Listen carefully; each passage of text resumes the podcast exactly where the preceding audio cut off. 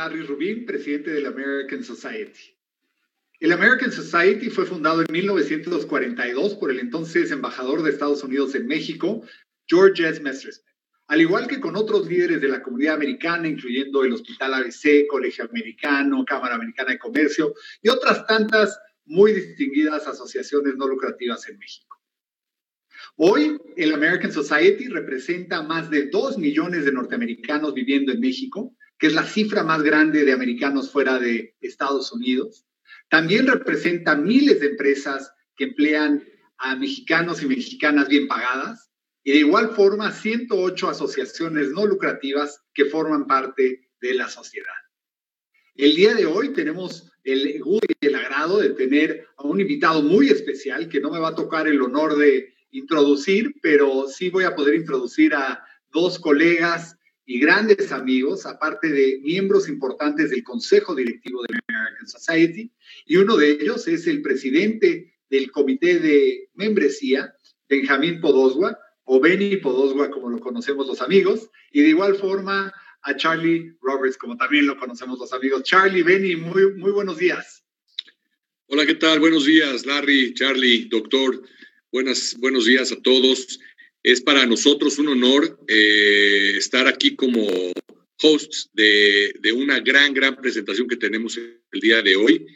Y entremos en materia eh, con el doctor, nuestro invitado, el doctor David Shidlow, quien es médico cirujano por la Universidad Autónoma Metropolitana, con especialidad en psiquiatría de adultos por la Universidad de Londres y psicoanálisis por el Instituto Británico de Psicoanálisis. Además, funge como presidente de la Sociedad Mexicana de Neurología y Psiquiatría y como jefe de psiquiatría del Centro Médico ABC. Hoy, el doctor Shidlow nos acompaña con una extraordinaria presentación llamada El virus del miedo sin más preámbulo, me gustaría darle la bienvenida al doctor Shidlow para que comience con esta gran presentación. Buenos días, doctor Shidlow. Buenos días, muchísimas gracias. Gracias a todos por la invitación, por la presencia. Y el día de hoy vamos a platicar de un tema que es central y que tiene que ver con la pandemia que estamos viviendo todos y con el hecho de tener que estar en cuarentena. Muchas de las cosas que les voy a platicar tienen que ver con la neurología de este eh, síntoma que es el miedo y algunas tienen que ver con la psicología del mismo. Las visiones que yo les exprese aquí son personales, no representan la visión de ninguna institución de las que represento, pero sí es el conjunto de información que he ido recabando a lo largo de muchos años y sobre todo desde que comenzó esta pandemia. Ahí está. Vamos a empezar hablando un poquito acerca del cerebro y de sus complejidades, porque si nosotros entendemos los sentimientos, y el miedo es uno de ellos, tenemos que poder entender que tienen un lugar, tienen un hogar, y el lugar de este lugar es la mente, y la mente reside en el cerebro. Entonces, hablemos un poquito de lo que es la mente y de cuáles son sus funciones. Primero quisiera decirles que el cerebro está relacionado con todo lo que pasa en el ser humano con nuestros sentidos, con nuestras emociones, con nuestro pensamiento, con los recuerdos que tenemos, con las acciones que hacemos y con las reacciones que tenemos ante ciertas situaciones a las que nos enfrentamos. El cerebro se encarga de recibir, de procesar y de responder a millones de distintos estímulos por segundo, mismos que recibimos sin darnos cuenta del mundo interno y del mundo externo podemos estar teniendo una charla como esta y al mismo tiempo nuestro cerebro está percibiendo lo que está pasando allá afuera. De reojo vemos un pájaro moverse, de reojo vemos una persona entrar al cuarto y nuestro cerebro está procesando toda esta información, no solamente en términos de lo que pasa, sino en términos de la forma en que respondemos y reaccionamos a ello. El cerebro, como sabemos, está dividido en muchísimas áreas, pero fundamentalmente hay dos partes, el hemisferio derecho y el hemisferio izquierdo. Y les quiero explicar brevemente de qué sirve cada uno de ellos. El hemisferio derecho se encarga de estar relacionado con la expresión no verbal, ¿sí?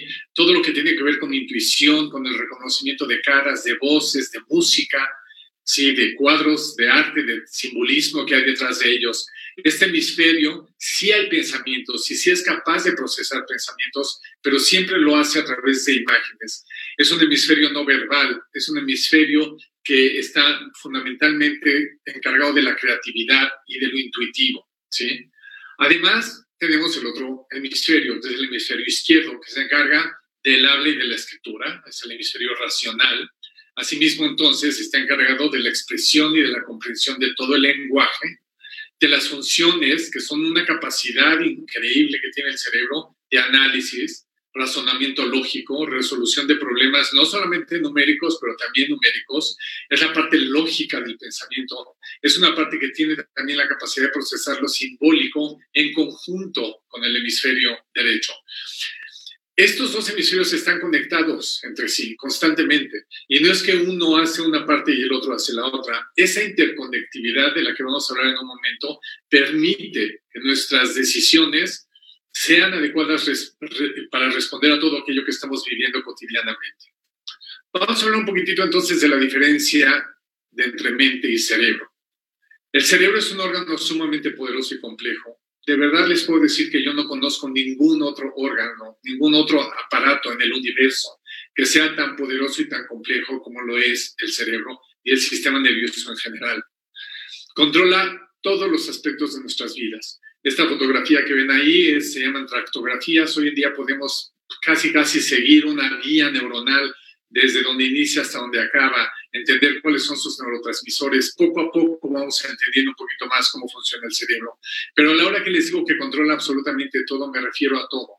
Desde aquello de lo que somos conscientes, como estudiar, como pensar, hasta aquello de lo que no somos conscientes, como respirar o que el corazón lata o que las funciones sigan este, activas aun si estamos en coma esa parte del cerebro también funciona también está ahí, también se encarga, encarga de mantenernos vivos. Interviene en todo aquello que son movimientos voluntarios, como puede ser hacer ejercicio o llevar a cabo ciertas actividades cotidianas en las que somos conscientes y tenemos voluntad y podemos ejercerlas, pero también se encarga de todo lo que es involuntario.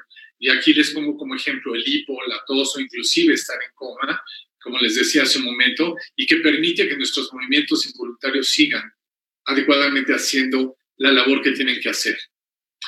Está a cargo del hambre y del sueño y del instinto sexual. Todos nuestros apetitos están regulados por el cerebro y por las sustancias que el cerebro produce y por la electricidad que se transmite de un área a la otra. Y también está encargado de recibir, como decía, seleccionar, almacenar, transformar, elaborar y recuperar toda la información que estamos obteniendo del medio ambiente, pero también de nuestro mundo interno. ¿Para qué? Para poder pensar, para poder recordar, para poder hablar y para poder hacer, actuar con respecto a eso. Pero estamos dejando fuera quizá el tema central de la plática de hoy, que es que el cerebro también está encargado de nuestros sentimientos. Y los sentimientos están regidos por una serie de interconectividades que hay en, el cerebro y que de alguna manera permite transformar, traducir, decodificar todo aquello que está pasando a nuestro alrededor y que tiene un valor emocional.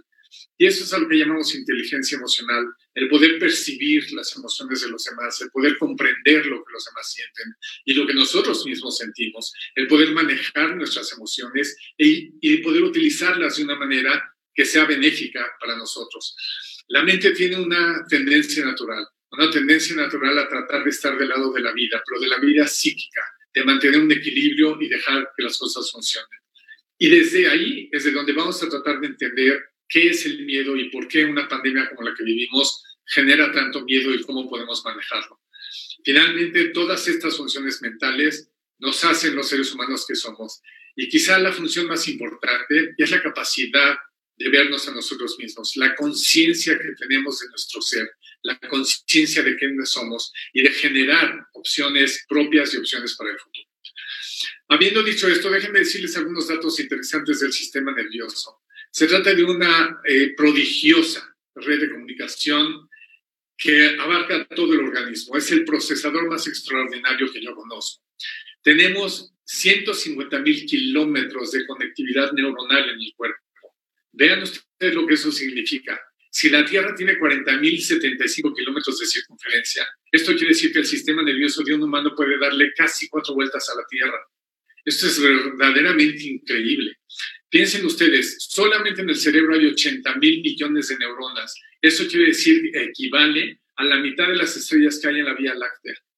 Y cada una de estas neuronas está conectada con 15.000 a 50.000 otras neuronas. Entonces piensen en la conectividad que esto significa. Hay más neuronas en un ser humano que seres humanos sobre la Tierra. Y esto nos habla entonces de lo maravilloso que es este aparato, pero que si no se usa de la manera adecuada, si no le entendemos de la manera adecuada, nos puede generar problemas y entonces situaciones como el miedo se pueden convertir en catastróficas. Como les decía, cada neurona establece conexiones entre 5.000 y 50.000 otras neuronas y esto permite esta conectividad maravillosa. ¿Cómo es que el coronavirus afecta al cerebro? Bueno, lo afecta de muchísimas maneras, lo puede infectar, nos puede subir la presión, nos puede bajar la oxigenación. Finalmente, lo que tenemos que entender es que todos los procesos mentales que están dependiendo de este cerebro y todos los fenómenos psíquicos son inseparables del cerebro. Todas nuestras funciones mentales, incluyendo nuestros sentimientos, incluyendo por lo tanto nuestros miedos, son inseparables del cerebro. Pero también quiero decirles algo que es lo opuesto también el cerebro es inseparable de los fenómenos mentales. Es un círculo continuo que se da entre las actividades cerebrales y las actividades mentales. Y ese concepto quisiera que lo mantengan en mente durante la plática para poder entender por qué el cuerpo afecta nuestros miedos y nuestros miedos afectan la manera en que nuestro cuerpo funciona. ¿Cómo se presentan estas cosas? Ok, empecemos primero por definir las funciones mentales. Básicamente las dividimos en dos, las que llamamos inferiores, que son con las que nacemos, están determinadas genéticamente, este, definen nuestro comportamiento y la respuesta que tenemos de manera intuitiva al ambiente, por eso podemos comer cuando nacemos, por eso podemos tragar, por eso podemos llorar. Y algunas gentes consideran que es limitado. Ahora les voy a explicar por qué yo considero que no está limitado. Luego tenemos las funciones mentales superiores, que son las que se van adquiriendo a lo largo de la vida, se desarrollan a través de nuestras interacciones sociales, a través de las experiencias que vamos teniendo, de los aprendizajes que cada una de estas experiencias nos da, y están determinadas por la forma individual en que nosotros vivimos nuestra vida, la manera en que interactuamos con los distintos retos que la vida nos va poniendo y la manera en que interactuamos en la sociedad. Esto implica también un comportamiento abierto y decidido, porque es algo que está muy vinculado con la voluntad.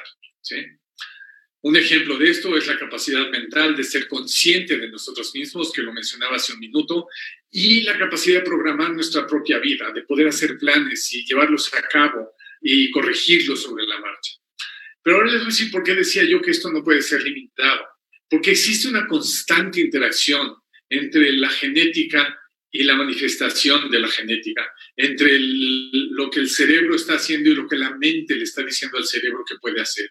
Y este círculo que se va creando entre todas estas funciones es parte de lo que la epigenética está estudiando hoy en día, que es una cosa maravillosa, tema de otra plática, pero no quería dejar de mencionar que estas funciones es un conjunto eh, que está cerrando un círculo entre lo que el cerebro y la mente pueden hacer. Y el miedo es un sentimiento que queda en medio de todo esto. Habiendo dicho esto, entonces, ¿cómo se manifiesta mentalmente todo aquello que el coronavirus y que la eh, cuarentena nos está generando? Primeramente, ansiedad. La gente está sufriendo de ansiedad de una manera que antes no lo estaban sufriendo. Y la ansiedad está vinculada a los miedos. El segundo son los miedos y las fobias. La gente está convirtiendo sus miedos en terror y el terror en fobias y aunque no lo exprese necesariamente de maneras claras, verbales, lo está expresando inclusive a veces de maneras somáticas, ¿sí? Otro es el duelo, algunas gentes han perdido, no nos referimos nada más a la pérdida de la vida, mucha gente ha perdido negocios, ha perdido capacidades, ha perdido opciones, oportunidades, se ha separado de gente que, a la que no puede ver, y todo esto implica un duelo, y el procesamiento del duelo también engendra un poco de miedo por la incertidumbre que esto da. Esto ha llevado a que mucha gente, mucha de la población está expresando problemas depresivos y las obsesiones, como sabemos, cada vez hay más gente obsesionada con la limpieza, con mantener las cosas funcionando. Este, y al final de todo esto, lo que a mí me preocupa es que una vez que la pandemia haya pasado, una vez que la cuarentena se acabe, porque se va a acabar, nos vamos a quedar con la posibilidad de desarrollar trastorno de estrés postraumático. Y este trastorno puede durar meses o inclusive años. Y entonces, como ven ahí, yo puse miedos y fobias en mayúsculas, no solamente porque es el tema del que vamos a hablar hoy, sino porque detrás de muchos de estos están los miedos. La, la persona obsesionada con la limpieza es porque tiene miedo de infectarse. La persona que está en una depresión es porque tiene miedo a la incertidumbre del futuro. Entonces, el miedo está en este punto central que todos estamos viviendo debido a esta eh, pandemia.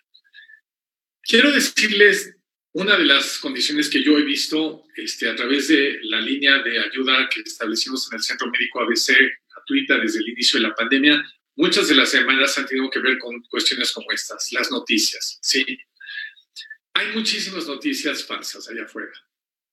El ajo puede ayudar a curar el nuevo coronavirus. El nuevo coronavirus puede generar 50% de fibrosis en el pulmón.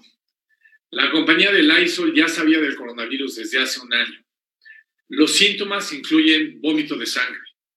Todo esto lo he sacado de periódicos, ¿eh? todo esto lo he sacado de, memes y de redes sociales. La cantidad de estadísticas que recibimos de este país y de otros países son totalmente dispares. Entendemos números este, como si estuviéramos hablando sin ningún tipo de lógica o de razonamiento la cantidad de sugerencias que hay de medicamentos que la comadre nos dijo, que la tía dijo, que la abuelita le, dijo el vecino, la cantidad de, cómo, de, factores que podemos utilizar para prevenir o para curar la enfermedad, los medios de contagio, si ustedes se pueden contagiar respirando, si salieron a correr, si hablaron con alguien por teléfono, o el hecho de que esto puede llegar a ser el fin del mundo.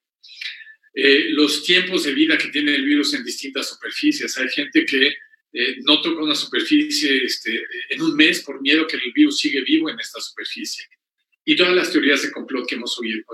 Estas son algunas de las cosas que les digo que son noticias, pero todas estas, ah, también el hecho de que esto nunca va a terminar, todas estas son fake. Es súper importante, si queremos no darle alimentación a los miedos que tenemos, tener mucho cuidado de dónde estamos sacando nuestras fuentes de información. Tienen que ser fuentes de información fidedignas. Tenemos que tener mucho cuidado de no estar viendo noticias, de no estar asimilando todo lo que oímos, de no recibir memes e información a través de las redes sociales que aunque vengan de gente conocida, no necesariamente son fidedignas y lo único que están generando es un crecimiento de este otro virus, que es el virus del miedo. ¿Hay noticias buenas? Sí, sí hay muchas noticias buenas. Y yo les quiero decir, primeramente, tienen que aprender a filtrar informaciones, tienen que saber de dónde, qué información van a recibir y cuál no. Eh, yo les digo, busquen dos o tres páginas. la Organización Mundial de la Salud, el NIH en Estados Unidos, eh, la FDA, en general ponen información fidedigna, información clara que les puede servir. Tienen que hacer una dieta de noticias, por favor. Estar viendo noticias todo el día no sirve de nada y engendra muchísimo miedo. Esto les voy a platicar más adelante. Yo tuve la oportunidad de trabajar organizando parte de los servicios para los niños en Nueva York después de los ataques a las Torres Gemelas. Y mucho de lo que hicimos fue trabajar con los periódicos y con las cadenas televisivas para que no dieran información que lo único que estaba engendrando era mayor miedo y mayor incertidumbre. Tengan mucho cuidado con las redes sociales. Las redes sociales están mandando mucha información falsa y además porque la recibimos de gente que consideramos confiable, como digo acá, este, creemos que es verdadero. Solamente hay ciertas fuentes de información fidedigna y esas son las que tienen ustedes que utilizar. Una pregunta es, ¿por qué reenviamos los memes y la información? Miren, hay tres factores fundamentales por los cuales la gente recibe una información y la envía. Primero, porque no nos gusta sentirnos que no sabemos. Y si alguien nos manda la información, queremos ser los primeros en reenviarla a veces no verificamos si es verdadera o no y la reenviamos. Y por cada, por cada persona que reenvía, 15 personas reciben esta información.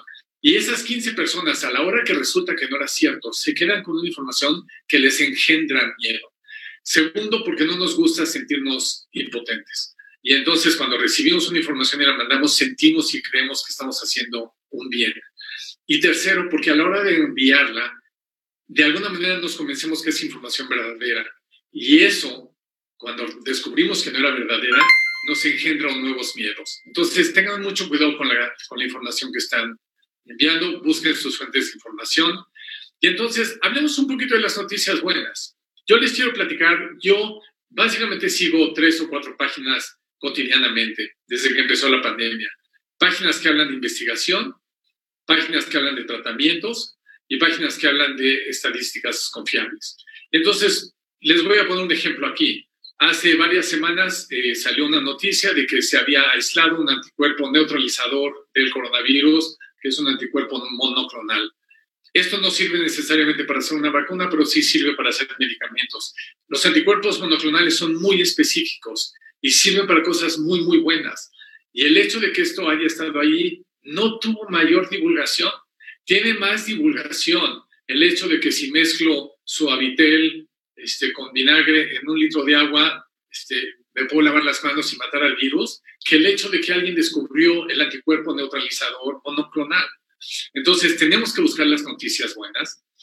Segundo, hay muchísima investigación respecto a medicamentos que va muy avanzada. Y tercero, hay muchísima investigación respecto a vacunas. Todas estas son buenas noticias. Les quiero dar un ejemplo. En esta página que yo sigo, a principio de mayo, estamos hablando hace un mes, había 99 laboratorios en el mundo que estaban desarrollando vacunas, de los cuales 10 ya estaban en, en pruebas de humanos y había 173 laboratorios que estaban probando vacuna, eh, medicamentos, perdón, de los cuales 48 ya estaban probándose en humanos. Hace una semana, final de mes, un mes después de esto, vean ustedes, ya había 138 vacunas estando probadas, 16 de ellas en humanos, y ya había 232 medicamentos, de los cuales 138 ya están siendo probados en humanos. También hay buenas noticias, y estas buenas noticias reducen el miedo, porque nos hacen sentir que hay una realidad que no está determinada por las noticias falsas o que no está determinada por los miedos. Los miedos definen la manera en que vamos a entender las noticias. Hablemos un poquito del miedo entonces. ¿Qué es el miedo? El miedo es una emoción universal. Todos sentimos miedo en distintos momentos de la vida. El miedo surge como una amenaza de daño que puede ser física, mental o emocional. ¿sí? el miedo viene porque tengo una amenaza de que algo me puede pasar. No es una emoción negativa, nos moviliza a actuar. En general, el miedo no debe de paralizar, el miedo nos debe permitir responder ante ciertas situaciones. Pero cuando el miedo se vuelve terror y cuando el terror se vuelve fobia, nos paraliza y entonces ya no es una buena emoción. ¿Qué es lo que define al miedo? La intensidad. Y esa intensidad depende del evento que yo estoy viviendo. ¿sí? En este caso, llevamos tres meses en cuarentena, con mucha incertidumbre, con información falsa que viene de todos lados, de las eh, fuentes oficiales y no oficiales, y esto le da una intensidad enorme a esta pandemia. Número dos de la temporalidad, llevamos tres meses, si es que no más. Creo que desde enero empezaron a reportar en, China que ya había este, el virus. Entonces, la temporalidad son seis meses, ya llevamos, bueno, casi seis meses, ya llevamos un tiempo largo. Y tercero, los mecanismos de adaptación individuales que yo tengo y que me van a permitir responder a esta situación de una mejor o peor manera. Si lo resolvemos, si resolvemos el miedo, nos generan nuevos aprendizajes, que ahora les voy a explicar por qué son tan importantes. Pero si, bueno, todos lo sabemos, todos los que hemos sentido miedo alguna vez, que somos todos, cambia nuestra respiración, se vuelve más superficial y más rápida, posiblemente desarrollo taquicardia, todas las arterias que están en la periferia de mi cuerpo, en los músculos y demás, este, sufren de constricción, ¿sí? Al contrario, todos los órganos internos, las arterias de los órganos internos sufren dilatación, ¿sí? Este, hay una contracción muscular constante, y hasta la podemos ver inclusive cuando se nos pone la piel chinita, como decimos vulgarmente, y esto es porque hay una contracción muscular alrededor del vello aumenta la glucosa, aumenta el calcio, aumentan los glóbulos blancos y el cerebro entra en esta respuesta que conocemos como flight fight response, ¿sí? ¿Por qué? Porque hay estructuras específicas, voy a hablar de ellas en un momento, y hay sustancias específicas como la adrenalina, como la amígdala, que se ponen en acción en el momento que yo siento miedo. Hablemos entonces de qué es esta situación del estrés, el miedo y el trauma psicológico. Y es una definición muy clara. Cuando un evento es agobiante, no anticipado y potencialmente devastador, potencialmente devastador, como lo es la pandemia o como es la incertidumbre que nos genera la cuarentena, ¿sí? Y causa que se inmovilicen los métodos normales, tanto psicológicos como biológicos, para disminuir el peligro y la ansiedad. O sea, todas nuestras capacidades internas, mentales, con las que normalmente respondemos a los retos de la vida, quedan fuera de circulación, fuera de acción. Entonces se establece un estado interno que puede ser estrés, que generalmente termina en miedo y que genera lo que eventualmente vamos a llamar un trauma. Y está caracterizado por síntomas muy específicos y que son desestructurantes como enfermedades físicas, enfermedades mentales, somatización, regresiones, psicopatología. También está caracterizado por una desregulación neurofisiológica. Esto quiere decir que nuestro cerebro, la fisiología de nuestro cerebro empieza a fallar. Y esto hace que la respuesta flight-fight se convierta en parálisis. Y eso es lo que llamamos flight-fight parálisis que es, quiere decir que ahora ya no puedo ni defenderme, ni huir de la situación y me quedo paralizado. Y mi parálisis es tanto afectiva como cognitiva como conductual. Entonces vean ustedes, cuando algo, una situación me, me enfrenta a algo que me genera miedo, un miedo al que no puedo responder, esto es lo que termino por, por sentir. Y entonces se crea un círculo que puede ser virtuoso o puede ser este, vicioso que es que esta combinación de todo lo que está pasando con mi biología, con mi psicología, con mi genética, con los fenómenos epigenéticos que son los que he aprendido, los que han definido ciertas manifestaciones y que están definidos por lo que todos aprendimos en la universidad, que somos entes biopsicosociales, todo esto genera que yo tenga experiencias, ya sea que me van a estructurar si aprendo de ellas, como dije antes, o que me van a estresar. Y entre estos pueden ser mi vida personal, mi vida familiar, escolar, laboral, social, económica. Todo esto en un conjunto va a llevar a que estas experiencias que yo tengo me estructuren o me desestructuren. Para después de eso generar nuevos disparadores, tanto cerebrales y mentales. Cuando yo resuelvo una situación que era difícil, los disparadores cerebrales y mentales son de satisfacción, son de agrado, son buenos. Este, y esos a su vez me van a llevar a sentir ciertos afectos y a tener ciertas acciones mismas que van a volver a informar a mi biología y a mi psicología y a mi genética para que yo pueda aprender de esto y se repita este círculo interminablemente a, lo largo de toda la vida. Pero hay otro fenómeno que pasa paralelo, que de estas experiencias, de estos disparadores cerebrales, yo retroalimento estas experiencias que yo tuve y estas experiencias generan nuevos disparadores. Y estos disparadores otra vez generan estas experiencias. Y eso lo que hace es que se cierre ese otro círculo vicioso. ¿Cómo es que pasa esto? Yo veo, yo vivo un estímulo nuevo, ¿sí? Yo tengo un estímulo externo. Leo acerca de la pandemia que llegó a México y que este, mucha gente se está infectando y que no se sabe cómo se infectan y que no se sabe cuánta gente se, va a morir porque en otros países pues, este, se está muriendo mucha gente y demás. Esto inmediatamente alerta amigdala, no se preocupe tanto por las, por las estructuras cerebrales, yo las pongo ahí para, para guiarme, pero alerta a una parte del cerebro que ayuda a decidir si la experiencia que yo estoy teniendo es nueva o no es nueva y si es amenazante o no es amenazante. Para poder hacer eso, el tálamo inmediatamente se va a la corteza cerebral a buscar en la memoria narrativa si yo ya he vivido situaciones parecidas a estas o no. Paralelo a eso, el tálamo también le dice a la, amígdala, a la amígdala, que es la señal de alarma, es la campana de los bomberos, abusado porque aquí está pasando algo que no entendemos muy bien. La amígdala inmediatamente trata de buscar nuevas memorias y viejas memorias en el hipocampo y se crea un círculo entre la amígdala, el hipocampo y la corteza cerebral, que es donde yo tomo mis decisiones para tratar de ayudarme a, a resolver la situación. Si es una situación que yo resuelvo, ahí acaba el problema y hay un gran aprendizaje y punto final. Lo que pasa es que la amígdala a veces también prende el resto del sistema límbico, el cuerpo, a nivel micro y a nivel macro, mi, química, mi electricidad, todo el nivel molecular se activa. Y dependiendo la manera en que todo esto interactúe con la amígdala, con el tálamo, con la corteza, es que esta experiencia va a ser positiva o negativa. Si resulta ser negativa, se establece el miedo. Y el miedo viene como un resultado de algo que yo no puedo controlar, que algo que yo no conozco, algo que yo no sé qué hacer. Se los voy a explicar de una manera un poquito diferente. Cuando una persona está integrada, se siente segura, tiene las herramientas de respuesta adecuadas y su cuerpo y su mente trabajan de manera armónica, eso es lo que llamamos alostasis. Imagínense ustedes que hay una situación de reto, la que ustedes quieran, la pandemia, el hecho de que voy a tener que estar en cuarentena este, tres meses, ¿sí? Esto inmediatamente prende el sistema nervioso corporal. Mi primera respuesta es corporal. empiezo a sentir cosas, como decíamos, este, palpitaciones, sudoración, no estoy seguro qué está pasando, este, mis respuestas son autonómicas y automáticas, ¿sí? Este sistema nervioso corporal no es que haya un lugar en el cerebro que pasa, hay una combinación de lugares del cerebro que generan esta respuesta. Inmediatamente después, como les decía, se prende el sistema de alerta cerebral diciendo algo está pasando y no me cuadra y debo de controlarme para poder pensar las cosas adecuadamente.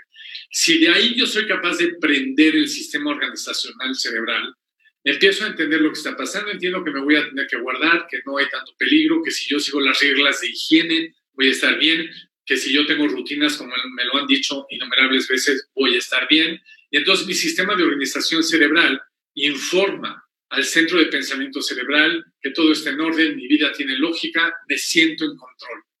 Y en ese momento puedo tomar acción, puedo decidir este, comprar suficientes alimentos pero en exceso, puedo decidir eh, comprar cierta gel, cómo voy a mantener la casa en orden, etc.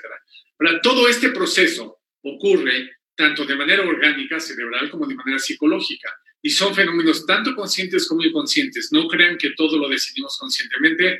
De hecho, el inconsciente es mucho más inteligente.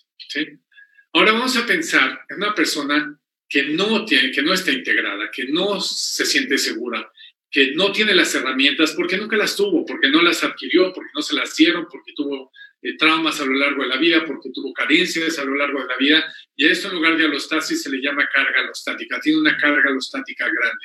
Entonces, esa misma situación de reto también le va a aprender el sistema corporal, pero ahí no va a detectar el riesgo, se va a sentir confundido, no va a entender, va a estar cansado, no va a poder pensar de manera adecuada, va a querer prender el sistema de alarma y la alarma se va a prender en exceso, va a ser como que nunca se apaga esa alarma, esa alerta roja, y debido a eso se va a convertir en alguien mucho más impulsivo. No solamente eso, sino que no va a ser capaz de prender el sistema de organización cerebral, porque la alarma no lo va a dejar, porque sus herramientas no se lo permiten. Y entonces se va a ir directo del sistema de alarma al sistema de pensamiento. Y el pensamiento va a ser, estoy confuso, estoy inseguro, estoy derrotado, soy impulsivo, y también va a llevarlo a una acción, pero va a ser una acción que probablemente no va a ser en su beneficio. Vean ustedes todo lo que el miedo puede causar.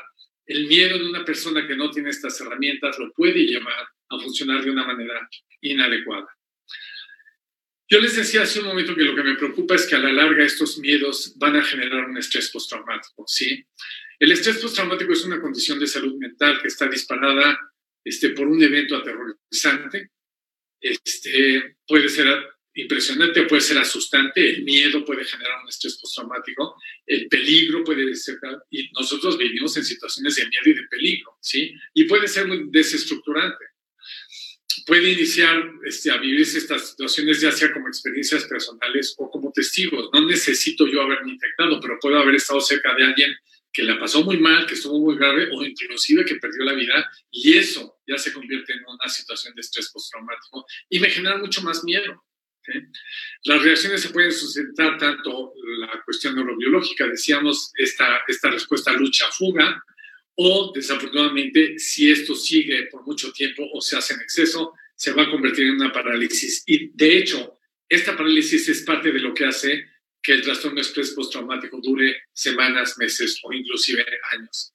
La parálisis se da tanto en el sistema de respuesta biológico como psicológico. Y ahí es donde yo al principio de la plática les decía, piensen todo el tiempo en que no es la mente, es la mente y es el cerebro. No es el cerebro, el cerebro y es la mente. Pueden durar meses o incluso años y tiene que interferir con el eh, funcionamiento balanceado del ser humano. Yo les puedo dar aquí algunos ejemplos, no me quiero detener mucho. Esto del estrés postraumático lo vimos, como les dije, tuvimos la oportunidad de trabajar mucho, tres años, cuatro años después de los ataques de las Torres Gemelas, y lo que más vimos fue esto, fue gente que meses y años después seguía sufriendo de terrores nocturnos, de no poder dormir, porque estaban no solamente sintiendo miedo, sino un trastorno de estrés postraumático. Hemos trabajado con las familias de los feminicidios de Ciudad Juárez, con niños de la calle, con mujeres maltratadas, y vemos el mismo, el mismo reflejo, el miedo. Es uno de los factores que hace que situaciones normales de la vida nos lleven a un posible estrés postraumático. Lo vivimos todos en el sismo pasado y en los sismos anteriores. Lo hemos visto también donde seguimos recibiendo hoy en día llamadas a la línea de, ayuda del Centro Médico ABC de gente que sigue hablándonos del sismo. Finalmente, lo que les quiero decir es que estas son reacciones individuales, no son grupales, son reacciones individuales. Y el último ejemplo que les quiero dar es el que estamos viviendo actualmente. Estamos viviendo una pandemia mundial en donde sí hay contagios, en donde algunas gente están perdiendo la vida, que si son más que la influenza, que si son menos que la influenza, no importa. Se ha generado una psicosis tal que lo que estamos viviendo en esta pandemia mundial es un miedo constante, lo veamos o lo reconozcamos o no. Por último, les quiero decir qué podemos hacer. Me voy a llevar dos, tres láminas en poder explicar esto. Primero, lo que les dije, la información. Vean de dónde la obtienen. Mucha información falsa. Busquen sus fuentes fidedignas. Los adultos debemos de filtrar la información, por favor, para los jóvenes y para los niños. Tengan mucho cuidado donde hay niños. No hablen con el hijo de 15 años, donde está el hijo de 8 años, porque lo que el hijo de 15 años puede entender, al hijo de 8 años le va a generar este, pesadillas por el resto del año. ¿sí? Entonces tengan mucho cuidado de lo que hablan y delante de quién lo hablan. Cuiden mucho el exceso de información, pónganse en una dieta de noticias, por favor. Y la mala información agudiza el miedo a infectarse, el miedo a tener una infección grave y el miedo a la muerte. Entonces tengan mucho cuidado con la información. El segundo punto que les quiero decir es que el distanciamiento social no es un distanciamiento emocional. La gente no lo ha entendido así. No porque estoy distanciado socialmente, tengo que distanciarme emocionalmente. Es una oportunidad increíble la que tenemos en la cuarentena para fortalecer los lazos, para poner en tela de juicio los valores familiares y cambiarlos y mejorarlos y crecer juntos. Para este, se puede a través de este distanciamiento social romper esquemas o se pueden crear nuevos esquemas se puede platicar y convivir y descubrir y compartir, o se puede uno aislar, ¿sí? Eh, podemos realizar actividades que nos unan y que nos ayuden a aprender y que enriquezcan a la familia, o que nos desunan y que generen distancia. Este, hay que saber cuándo pedir ayuda. Si llega un momento en el que yo siento que mi distanciamiento social me está generando un distanciamiento emocional, tengo que poder pedir ayuda. El tercero es el miedo, eh, puede incrementar la violencia intrafamiliar. Lo hemos estado hablando mucho en muchos foros. Eh, no solamente estamos hablando de golpes, estamos hablando de la manera en que se están vinculando familias que están conviviendo muchos días, 24 horas al día, 7 días a la semana por varias semanas. La vinculación agresiva no es buena tampoco. Están generando comunicación disfuncional e inefectiva. La familia es el lugar en donde se sacan las emociones. En general, Ahora que estamos en cuarentena es todavía peor porque entonces o podemos crear límites o puede haber falta de límites. Podemos tener claridad o confusión en las reglas. Podemos este, utilizar el respeto para unirnos o para que haya rupturas, para que haya un aprendizaje o para entrar en zonas de riesgo. Las faltas de respeto son terribles y están pasando mucho. Eh, podemos empezar a tomar una toma de decisiones arbitraria porque somos los papás o los adultos, cuando a lo mejor en la casa hay cinco o seis adultos viviendo y conviviendo juntos. Puede haber una inhabilidad para este, aceptar las propias angustias y yo ahí le digo a la gente, cuando no acepto lo que yo siento, lo voy a actuar. Y una de las formas en que la gente lo está actuando es a través de la violencia intrafamiliar. El número cuatro es el consumo de sustancias. El consumo de sustancias aumenta la mala respuesta al miedo por favor, este, créanlo.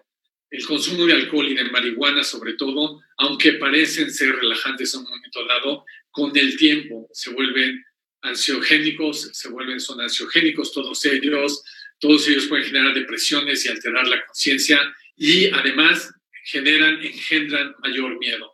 Son escapes falsos y nos obligan a tomar decisiones que son equivocadas y que están falsas además aumentan la violencia. Lo hemos visto infinidad de veces. Muchas de las llamadas que hemos recibido tienen que ver con esto, con este, jóvenes que nos hablan y dicen, mi mamá está tomando en exceso, mi papá está tomando en exceso, hay mucha violencia en la casa debido a que estamos encerrados todos. El número cinco, les quiero enfatizar que sí podemos este, buscar la unión familiar y social. Busquen el apoyo entre ustedes, busquen tener una este, vinculación adecuada. Esto reduce el miedo enormemente una comunicación centrada, productiva, afectiva, que no solamente tiene que ver con las noticias que recibimos, sino con la forma en que nos comunicamos entre nosotros. Les decía, es el lugar donde se sacan las emociones, entonces lo que yo les recomiendo es tengan límites claros y lógicos, tengan claridad en las reglas y que las reglas sean justas, eh, tengan un respeto interpersonal 360 grados constantemente, respeto a los espacios individuales. Es muy importante que aunque haya un espacio muy pequeño, haya momentos en que cada uno tenga su espacio individual. Toma decisiones lógicas, sensatas y compartidas. eh, la aceptación de las angustias propias y la búsqueda de ayuda si es que no estoy pudiendo con ella.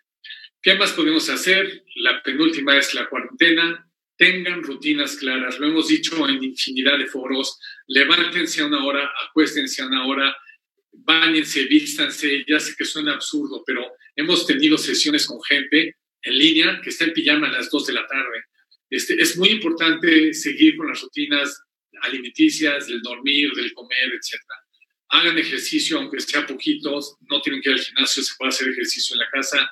Les decía, cuiden su alimentación tanto en horarios como en calidad. Tengan espacios individuales, hay infinidad de cosas que se pueden hacer en línea, clases gratuitas, muchas otras actividades. Que haya una convivencia familiar de innovación, de creación de espacios, tanto físicos como emocionales. Se necesitan las redes sociales, es un momento en el que tenemos que estar en contacto emocional con la gente cercana. Y las redes sociales funcionan muy bien, simplemente tengan límites claros con respecto al, al uso de las redes sociales Vigilen que no se les invierte el horario. Mucha gente nos está diciendo que porque se quedan viendo la tele, porque se quedan este, jugando juegos con los amigos, este, se duermen a las 5 de la mañana, se paran a las 2 de la tarde. Este eje sueño-vigilia, cuando está inadecuado, genera ansiedad y la ansiedad engendra miedos, que de por sí ya está ahí. La semilla del miedo ya está ahí. Entonces, todos estos consejos son una muy buena forma de evitar que el miedo nos rebase. Entiendan, entendamos todos que la cuarentena no es una vacación extendida. Es un momento muy crítico de la humanidad, es un momento en el cual podemos hacer muchas cosas que nos permitan salir fortalecidos y enriquecidos. Ya les había dicho, eviten las sustancias y vigilen sus fuentes de información.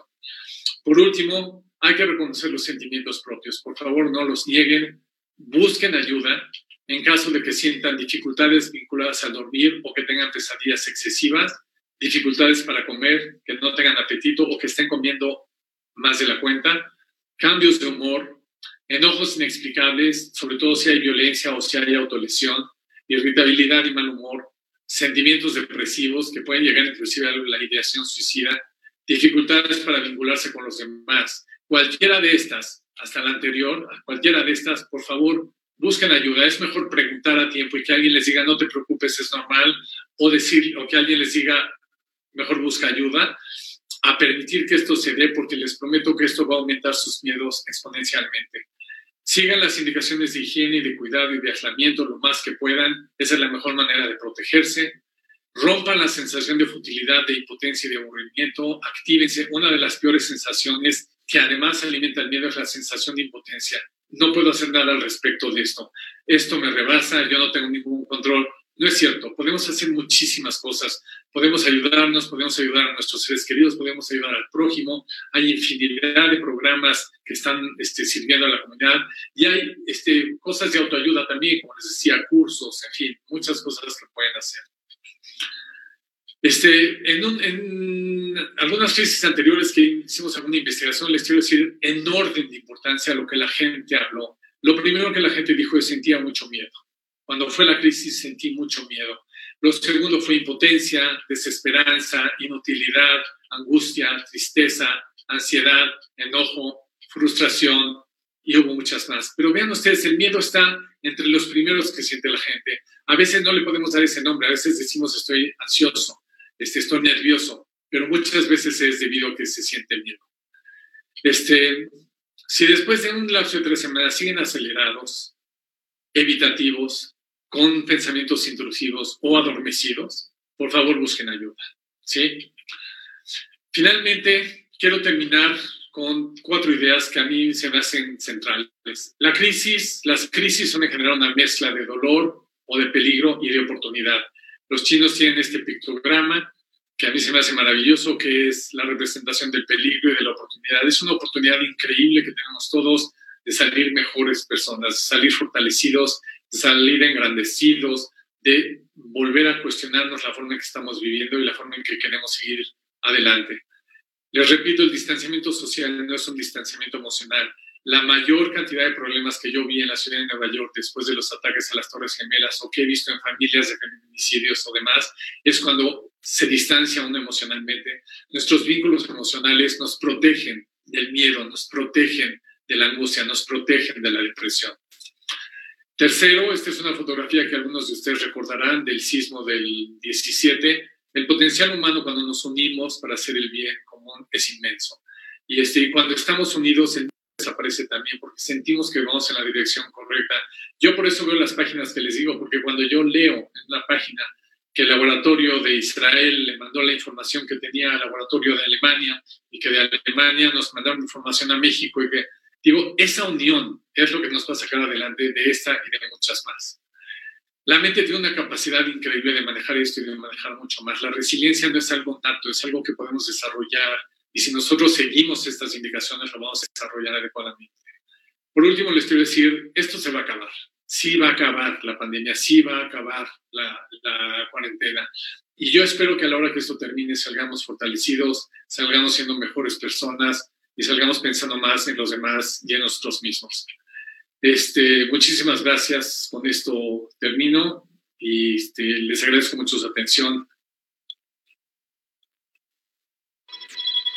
Doctor, tu presencia, tu presencia no podría ser mucho más, más oportuna en American Society. No podría ser mejor. Muchísimas gracias por la, por la presentación. Estamos muy, muy agradecidos. Y desde luego que hay gente que no sabe precisamente qué es lo que le está pasando.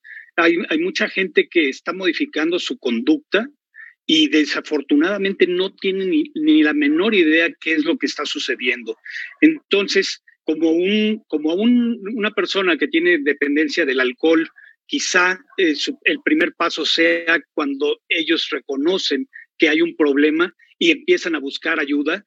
Eh, yo creo que esta lista de recomendaciones no puede ser mejor, no pudo haber sido mejor. Muchísimas gracias, por, porque la verdad es, es extraordinario lo que, lo que nos estás comentando.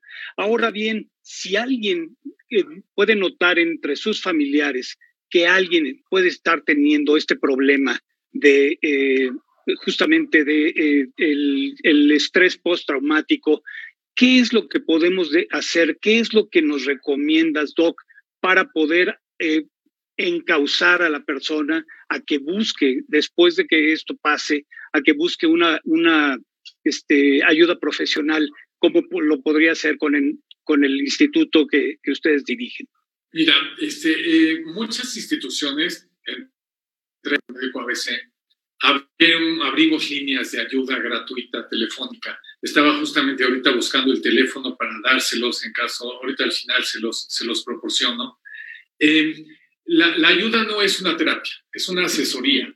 La gente necesita oír la voz del otro lado del teléfono. La gente no le es suficiente con escuchar una plática como esta, que ojalá le sirva a mucha gente. Necesita poder hablar con alguien y decirle, estoy muy nervioso, estoy muy angustiado. Me habló, contesté una llamada esta mañana de una chica que tiene 19 años, vivía sola con su papá, su papá le dio coronavirus, se lo tuvieron que llevar al hospital, vive sola en la casa, está aterrorizada.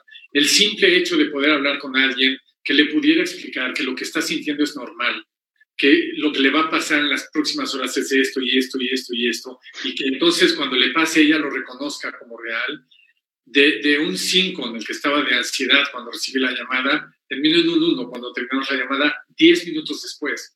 Entonces, la gente, hay muchas líneas de ayuda. Este, si tienen duda, por favor, contáctense con cualquiera de ellas. Eh, casi todas funcionan por lo menos 12 horas al día, algunas de ellas 24 horas al día, para poder responder y atender y asesorar a la gente en relación a esto. Si alguien está en un problema un poco más serio, entonces esta línea de ayuda le dirá, usted necesita buscar ayuda profesional y aquí hay una lista de lugares a donde puede acudir este, para que le puedan ayudar. Gracias, doctor, gracias, Doc. Eh, doctor, interesantísimo lo que planteas y la verdad muy, muy, muy, este, muy útil, como dice Charlie. Eh, tengo una pregunta, doctor. Eh, el miedo, como lo presentas, es, un mecanismo de defensa, ¿correcto?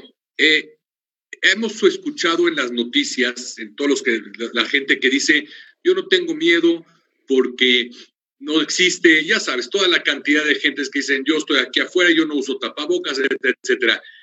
Eh, quisiera escuchar tu opinión acerca de este, eh, tener miedo, para mí, tener miedo es, es tener menos contagios. ¿Lo piensas de esta manera? Sí, mira, te voy a decir, este, esto que estás describiendo es interesantísimo y en psicología se llama una respuesta contrafóbica. O sea, en lugar de aceptar mi miedo, creo una respuesta contra, contra la fobia, que es decir, no es cierto, no está pasando nada, a mí no me va a dar, yo soy inmune, este, y luego, pues algunas de las declaraciones que se han hecho no ayudan mucho porque pareciera ser como que de verdad hay gente más contagiable que otra, que tuviera que ver con, pues sí hay ciertos rasgos, ¿no? Este, la edad, ciertas enfermedades, pero no tiene que ver ni con condición socioeconómica ni con otras cosas. Entonces, esta respuesta contrafóbica no es más que el otro lado de la misma moneda. Este, es el otro lado de la moneda que dice, este, estoy aterrorizado y mejor voy a creer que no pasa nada y pues si ya me da que me dio, si ya me dio que me dé, ¿no? Este, y ya veré cómo lo manejo. Ahora, recordemos algo que es súper importante. El 80% de la gente le va a dar muy leve o va a pasar desapercibido. Entonces, sí va a haber mucha gente que va a decir, no pasa nada y no le va a pasar nada. El problema es que si somos 120 millones de gentes y estamos calculando que más o menos, que si todos nos infectáramos, más o menos un 1 o 2% este, puede llegar a morir, pues estamos hablando de una población muy, muy, muy grande. Esto si es que la gente empieza a no cuidarse antes de que haya vacunas y medicamentos. Una vez que los haya, pues no habrá mayor problema. Gracias, doctor. Gracias a ti.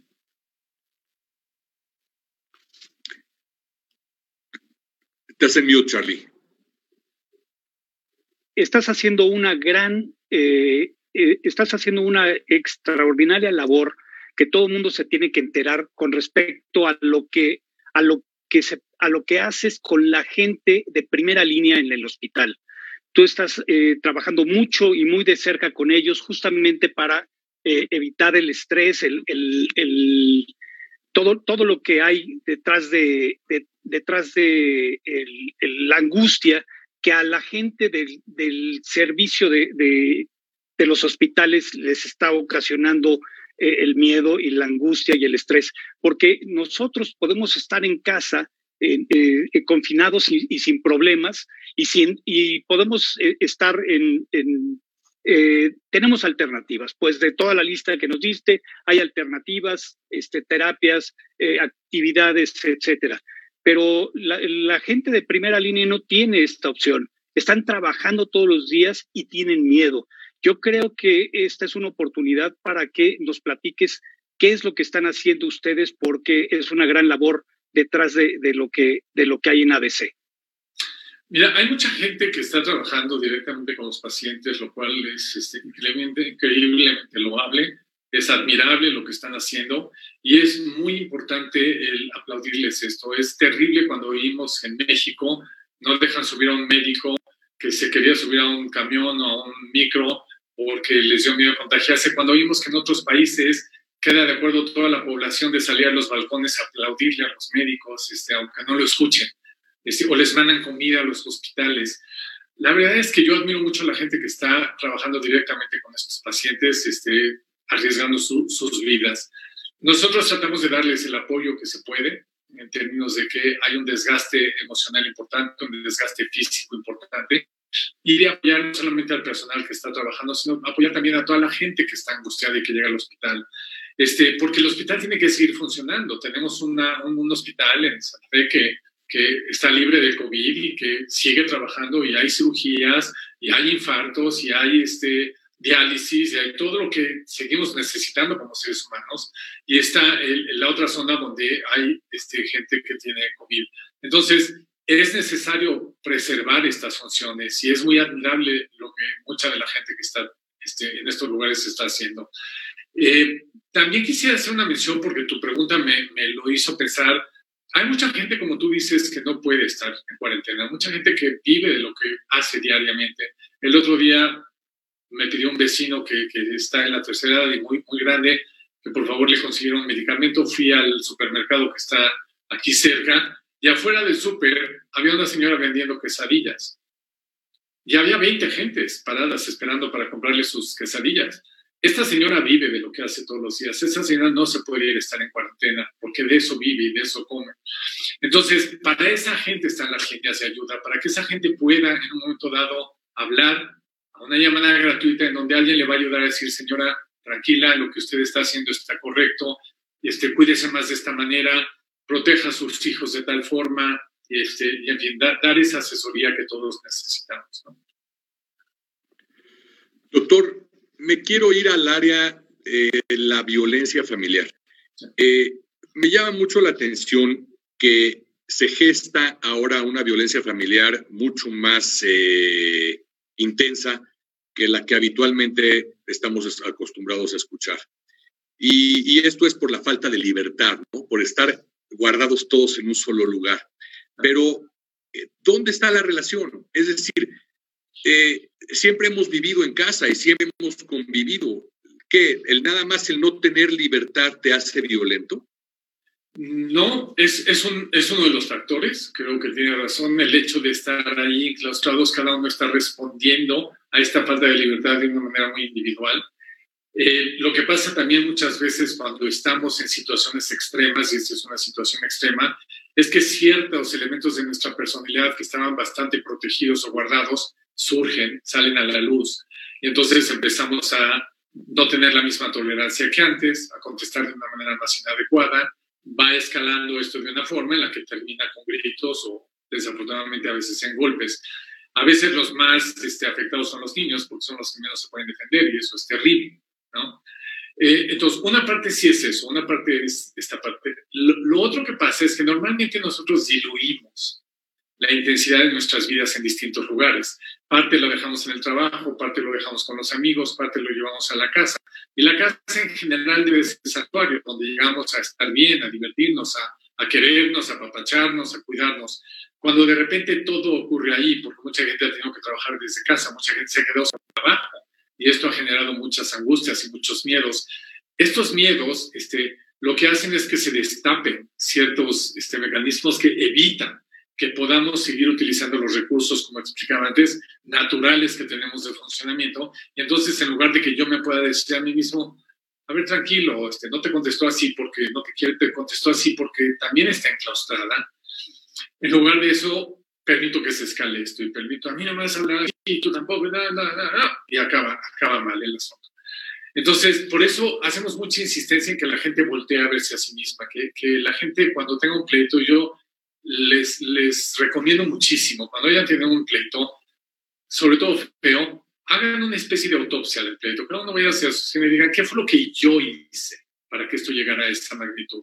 No qué es lo que el otro hizo, porque lo más fácil, vivimos en un mundo en que culpar al otro es lo más fácil. Y lo hacemos desde el señor que barre la calle hasta el señor presidente. Todos este, este, culpamos al otro, ¿no?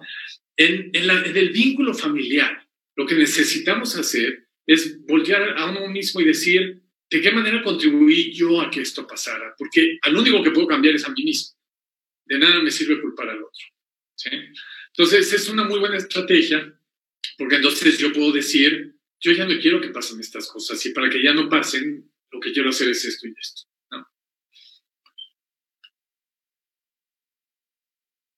De acuerdo. Eh, me, creo que el tiempo se nos ha eh, acabado, eh, doctor. y bueno, pues en nombre mío y Charlie, si quisieras también, pero te agradecemos muchísimo la oportunidad que nos das tú a nosotros de escucharte, porque ha sido real muy, muy interesante. No sé si Charlie, antes de que demos la, la salida eh, oficial. Por... Gracias, Doc, nuevamente por, por todos los consejos. La verdad es que es extraordinaria la, toda la presentación creo que mucha gente se va a ver beneficiada y desde luego que en American Society estamos muy, muy orgullosos de contar con tu asesoría y con tu presencia. Muchísimas, muchísimas gracias. Al contrario, yo les agradezco la invitación y la oportunidad y los felicito por el trabajo que están haciendo. Ay, muchas gracias, doctor. Y nuevamente, eh, como dicen mis, mis colegas, pues le agradecemos el que esté con nosotros. Esperemos pronto tenerlo nuevamente. Ha sido... Una plática muy, muy eh, educativa y aparte nos deja mucho más tranquilos sobre qué debemos estar haciendo, cómo lo debemos estar manejando en casa. Entonces, eh, sin duda, muy valioso para, para toda la comunidad americana y la comunidad mexicana que también es parte de la American Society. Doctor, muchísimas gracias. Al contrario, gracias a ustedes y mucha suerte. Al contrario, gracias, doctor. Y, y también, pues muchas gracias, Charlie, Muchas gracias, Benny, por su excelente conducción. Y a ustedes que nos ven, pues eh, no dejen de darle like si nos están viendo por Facebook. eh, que nos sigan en foro virtual y también síganos en nuestra, página web. Y, bueno, pues agradecerles y tenemos muchas, eh, muchas otras sorpresas y programas muy especiales que, nos, que vienen en los próximos días. Y bueno, pues con esto nos despedimos y que tengan muy bonito día. Gracias. Gracias.